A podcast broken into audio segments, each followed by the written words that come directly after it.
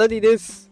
3人の子供を育てながら、小学校の先生として働いております。このテクラジでは、最先端のテクノロジーや子育てのテクニックを毎日紹介しております。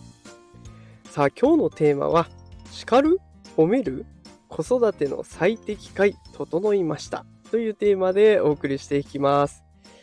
まあ、こう今日はね、子育ての最適解ということで、叱る方がいいのか、褒める方がいいのかっていうところの議論に終止符を打っていけたらななんて思うんですね。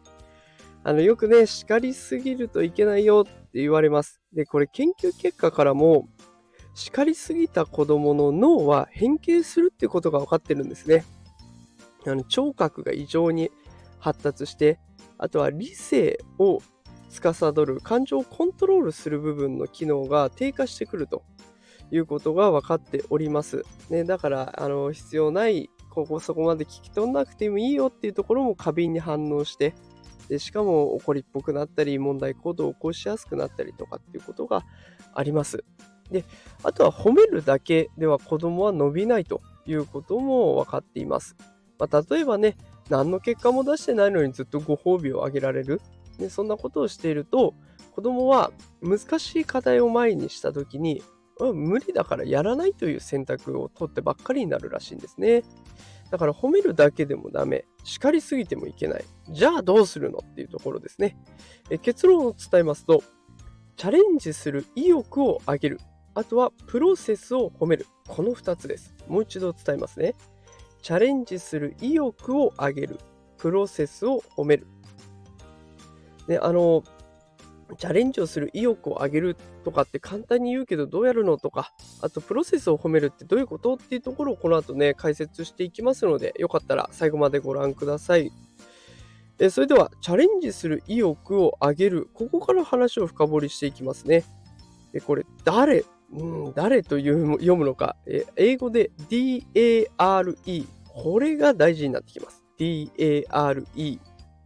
D はディフュージョン。これは無理とかできないという行動を邪魔する思考を手放すっていうんですね。だから、俺は無理だと。俺にはできない。そんな思考の言いなりになる必要はないということを伝えていくんですね。でここでえ自分の行動を邪魔する思考を一旦取り除いていった後に A、Acceptance of Discomfort。これは不快の需要と言います。ネガティブな感情やあネガティブな感情を言葉とか数字、絵にして自分の感情を受け入れていくということが大事になってきます。だから今、できない、無理だなんて思わないで、今はちょっと不安な気持ちが多いなとか、ドキドキする気持ちもあるけど、期待してる自分もいるなとか、でそういったこう自分の中でのネガティブな感情も全て素直に受け入れていく。これがまずあ次に大事になってくるところですね。そして次 DAR。R はリアリスティックゴール。現実的な目標。このネガティブな感情も取り払い、自分のネガティブな感情を受け入れた。で、その状あネガティブな思考を取り払い、ネガティブな感情を受け入れた。その後にやるのが目標設定。で、この目標設定も、例えば今まだスキルが足りない。この技術が足りないんだったら、それを次の目標にすればいいし、掲げていた目標が大きすぎる。ね、例えば月500万円副業で稼ぐなんていうことを立ってても、急には無理だから、まずは5万円でやってみようかなとか、3万円でどうだろうかとかって、スモールステップをして、スモールステップの目標にしていく。で時間とかお金が足りないんだったらそれを解消する方法を見つけていくことが目標になってきます。ね、子育てをしていて時間が足りない。じゃあどうしようか。まずは早起きからしてみようかなとか、早く寝るところからやってみようかなとか。でこういったところで現実的な目標を立てていきます。さあこれでできないとかっていう思考を手放しました。で、しかも不安とかいうネガティブな感情も受け入れた上で現実的な目標設定をしました。最後、E。エンバランシングバリュース。価値を確認する。自分が立てた目標にはどんな意味があるのかっていうのを整理して行動する理由をはっきりさせる。俺が今やってる、私が今やっていることは、こういうことにつながってくるんだっていうところ、しっかりと定めることでモチベーションが上がってくるんですね。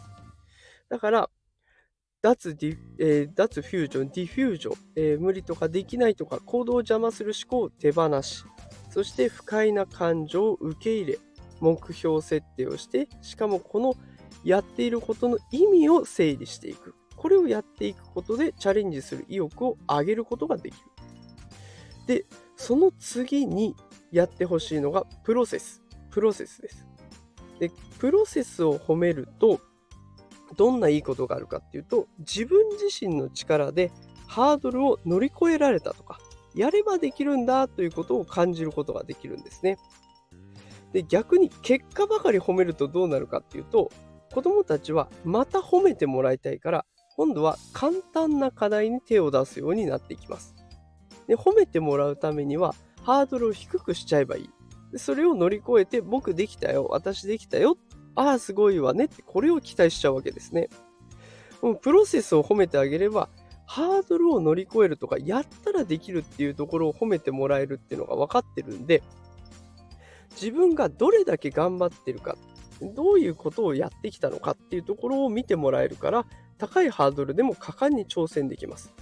ちなみにプロセスっていうのは努力してる姿とかあと習得していってる技術それとか計画を立てている様子ねこういったところを全部褒める材料として選べるわけです。さあここまで整理すると叱りすぎず結果だけを褒めすぎず挑戦を支えながらプロセスを褒めるこれが最適解になってきそうです。もう一度伝えますね。叱りすぎちゃダメ。結果だけを褒めすぎてもダメ。代わりに挑戦を支えてあげる、意欲を高めてあげる、そしてプロセスを褒める。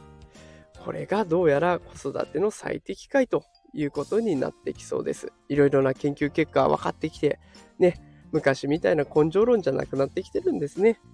さあ、の、こういった感じでね、最先端技術×子育てをテーマに毎日発信しておりますので、これからもよかったら聞きに来てください。フォローしていただけると通知がいきますので、フォローをぜひよろしくお願いします。それではまた明日会いましょう。さよなら。